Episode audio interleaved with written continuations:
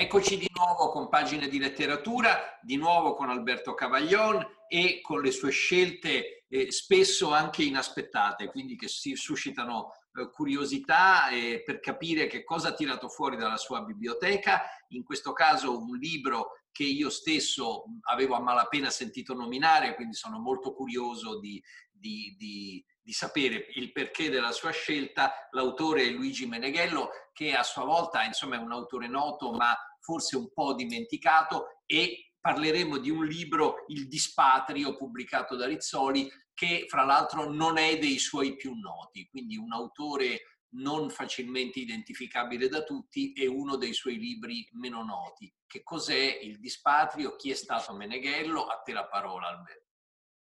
Eh, grazie. Dunque, oggi parliamo di Meneghello, ma non parliamo del suo libro più famoso dedicato alla resistenza che si intitola I piccoli maestri, libro che per me è stato fondamentale per avvicinarmi in modo non retorico e non convenzionale alla storia della lotta partigiana, un libro meraviglioso da cui purtroppo è stato tratto un film non eh, all'altezza, ma è un testo che fin dal titolo ci insegna come si debba avvicinarsi alla storia senza paraocchi ideologici, ma possibilmente attingendo alla fonte di maestri inaspettati, appunto piccoli maestri dal mondo della scuola, del liceo, soprattutto nel suo caso, a Vicenza, e, e poi la storia bellissima della, del periodo della lotta partigiana, forse la storia, l'antistoria, la storia più antiretorica della resistenza che oggi si potrebbe consigliare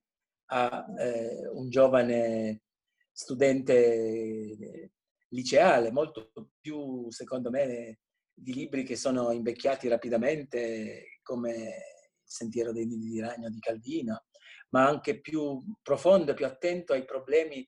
della storia d'Italia, perché I piccoli maestri non è solo una cronaca di, di vita partigiana di una banda nel Vicentino, è anche un, un libro di storia che aiuta a capire sul lungo periodo i problemi insormontabili, insoluti della storia italiana, eh, le forze delle minoranze, la forza che ha se- hanno sempre avuto le minoranze, il cinismo e l'opportunismo delle maggioranze, la retorica, le ideologie eh, appunto la, la, poetica potremmo dire dei piccoli maestri. Però noi stasera non parliamo di questo libro eh, molto noto e anche molto facilmente accessibile. Partiamo,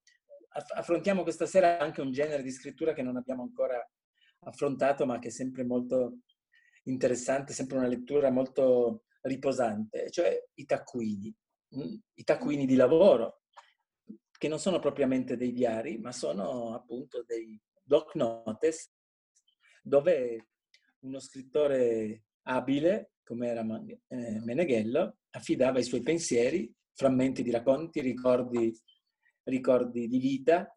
eh, osservazioni di politica, osservazioni di costume,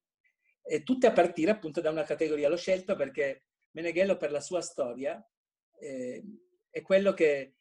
ha saputo raccontare meglio un problema fondamentale dell'identità ebraica del Novecento, cioè la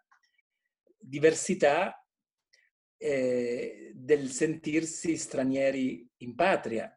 o del considerare con nostalgia una propria identità provando nostalgia per una seconda identità, essere, la sensazione del non essere mai al posto giusto anche quando c'è serenità uno prova nostalgia per un altro da sé, per un altro luogo, e quando si reca in quell'altro luogo prova nostalgia del luogo da dove è venuto. Questa incertezza, questa labilità psicologica, Meneghello l'ha saputa costruire in tutti i suoi libri per una ragione puramente biografica, perché nato a Malo, nel Vicentino,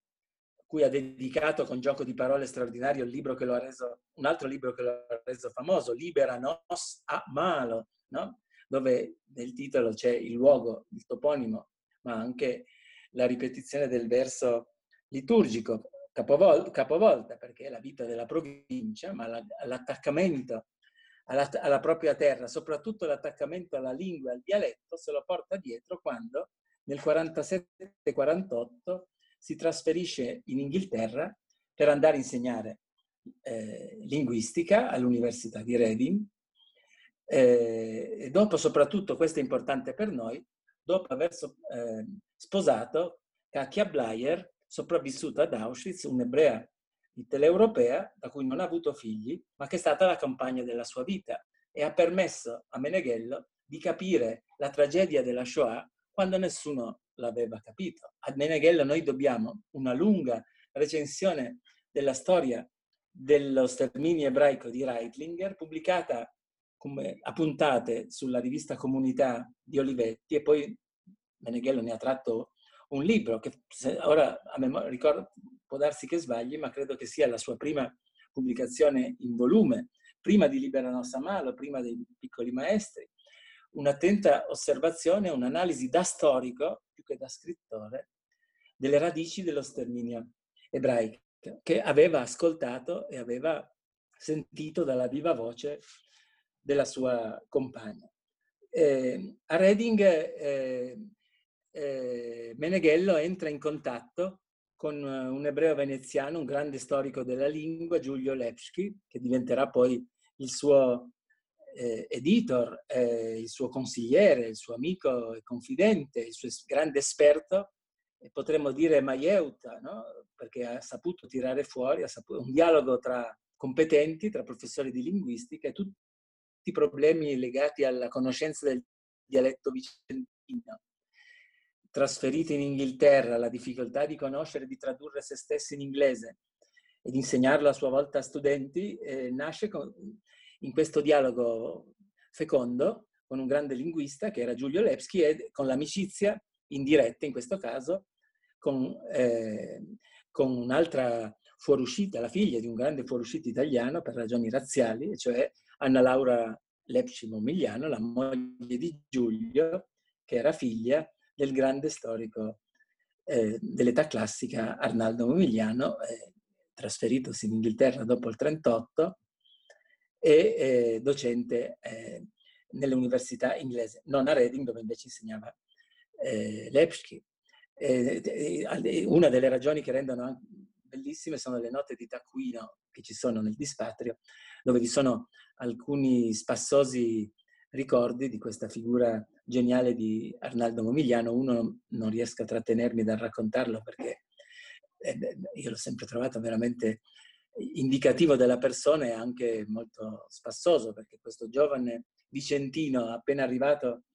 eh, in una rigorosa e severa università inglese vede un giorno Arnaldo Momigliano chiacchierare, anzi dialogare rumoreggiando con forse il più grande storico dell'arte del Novecento, cioè Ernst Gombrich. E stavano parlando animatamente, nel dispaccio viene raccontato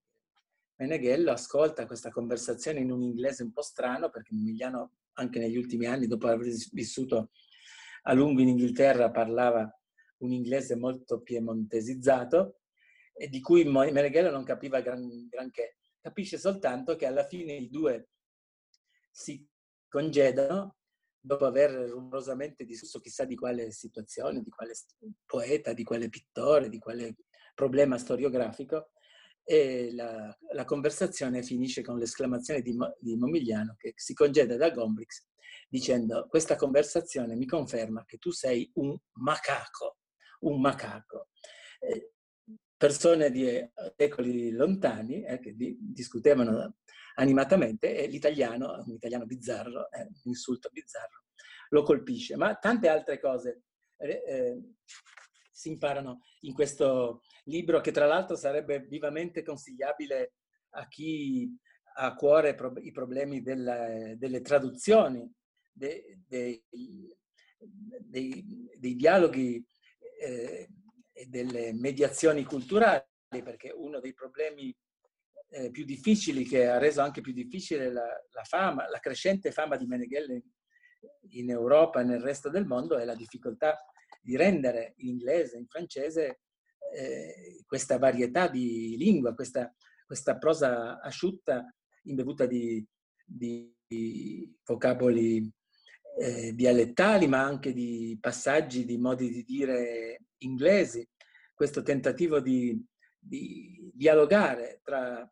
le culture, ma il, il, tutto ruota appunto sull'idea, sulla infelicità eh, del, eh, di chi non ha più una patria. Il dispatrio, dice, dice Meneghello, o il dispatriato, insegna Meneghello, non è l'esule. Spesso nel, nel, nel, nel linguaggio corrente si pensa, è una parola più ricercata, ma non è sinonimo di esilio, il dispatrio. L'esilio è quello eh, dell'uomo politico, è quello di Dante, quello di Mazzini, della persona che ha subito un'onta politica, una persecuzione politica. Sono esu, fu, esule eh, politico fu Arnaldo Momigliano, fu Abi Warburg, tutti, tutto il mondo della cultura mitteleuropea che si rifugia a Londra prima che arrivi Meneghello, ma è dettato da Stefan Zweig o, o tutti gli esuli che sono emigrati in terra d'America. Ma questi avevano alle spalle una frattura. In, in un certo senso era, era, una esule, sofferente e dolente Katia Bleier, la compagna di Meneghello, che, che era una donna intelligentissima e dolcissima, eh, che lo ha accompagnato, gli è stata anche, eh, come dire, vicina nella redazione dei testi, nella, una sorta di, di, alter ego anche nella scrittura, cui Meneghello a, lei ha dedicato delle, anche nel Tacuino ci sono delle, delle, testimonianze di questo affetto profondo che è durato una vita intera. Il dispatrio è qualcosa eh, di diverso e di chi per, diversi, per ragioni più lievi, professionali, ehm, affettive, eh, di pura curiosità eh, culturale, non è soddisfatto della sua condizione di vita nel luogo dove è nato, cui però è legato da un vincolo di affetto profondissimo, e però si, da questa terra si allontana per brevi periodi. Meneghello trascorreva a Malo nel Vicentino e soprattutto nell'altipiano di Asiago eh, lunghi mesi anche dell'anno, era un dispatrio temporaneo, insegnava all'università, ma nei periodi liberi tornava eh, a un pubblico di fedeli lettori, tra, tra, tra i suoi discepoli eh, eh, più affermati c'è Marco Paolini, per esempio, e, e, e quegli altri più giovani che frequentavano d'estate l'altipiano di Asiago. Per scherzo, Meneghello dice nel, nel, nel dispatrio che lui non è uno scrittore che abbia dai molti lettori, ma è, un, è, uno scrittore che ha conosciuto molti fans. Cioè, eh, o, è ignorato, o è stato ignorato e Meneghello è stato amato alla follia, con una sorta di, di venerazione eh, di una e anche più generaz- generazioni. Le sue carte oggi sono gelosamente, ammirevolmente conservate all'Università di Pavia, nel fondo dei manoscritti, dove appunto Giulio Lepschi ha deciso di consegnarle, di affidarle alla, alle cure de, di quella scuola di filologia di, fondata da Maria Corti e prima ancora da Cesare Segre in anni eh, lontanissimi e lì si conservano i manoscritti. Lui, dei piccoli maestri esistono credo 4-5 stesure, aveva anche una specie di ossessione maniacale della perfezione per cui ritornava con note alla seconda alla terza edizione eh, dove ritornava appunto alla luce anche del, delle sue conoscenze linguistiche su una parola, su una nota, su un'espressione che gli era sembrata poco, poco precisa. Però quando tornava vedeva anche eh, i mali antichi dell'Italia, soffriva a vedere quegli stessi mali che avevano segnato la sua giovinezza negli anni 30, gli anni del consenso, dell'opportunismo, del, del conformismo degli intellettuali italiani, il suo giudizio sull'Italia degli anni 60-70 è spietato, eh, commenta i giornali di quegli anni dicendo, ma, provando appunto da dispatriato la nostalgia per la prosa pulita e il pragmatismo dei giornali inglesi. Insomma, era sempre il dispatriato è sempre scontento di sé. Si trova in un posto ma vorrebbe fuggire lontano. Torna di là e vorrebbe essere qua è una condizione che Meneghello ha descritto da, da maestro e che merita di essere ripensato e, e, riletto. In questi giorni, tutti gli anni sul, sull'altipiano di Asiago, i suoi fans appunto dedicano a Meneghello una sorta di, di laico pellegrinaggio intanto nei luoghi che lo hanno visto protagonista di quella che lui chiamava la guerra per bande, ispirandosi a Mazzini. Nel Piccoli Maestri c'è una pagina di Mazzini dove dice, dove dice bisogna rileggere Mazzini per organizzare i banditi del Vicentino, ma eh, è anche il modo e il tempo di ricordare eh, quello che era stata la scuola fascista, per esempio, a Vicenza, eh, il fatto che l'essere stati eh, schiacciati dalla politica della sconfitta militare e, come diceva lui, essere stati costretti a corsi accelerati di antifascismo, imparare l'antifascismo, i nomi, i maestri dell'antifascismo nel giro di poche ore, di poche settimane, gli aveva fatto capire quali erano i mali antichi, secolari della cultura italiana, che vede quando ritorna nell'Italia liberata, nell'Italia democratica, in questi suoi ritorni da dispatriato, li vede e li denuncia talvolta con una spietatezza che non è male rileggere in questi tempi e in questi, anche in queste settimane in cui si parla, de, spesso si confronta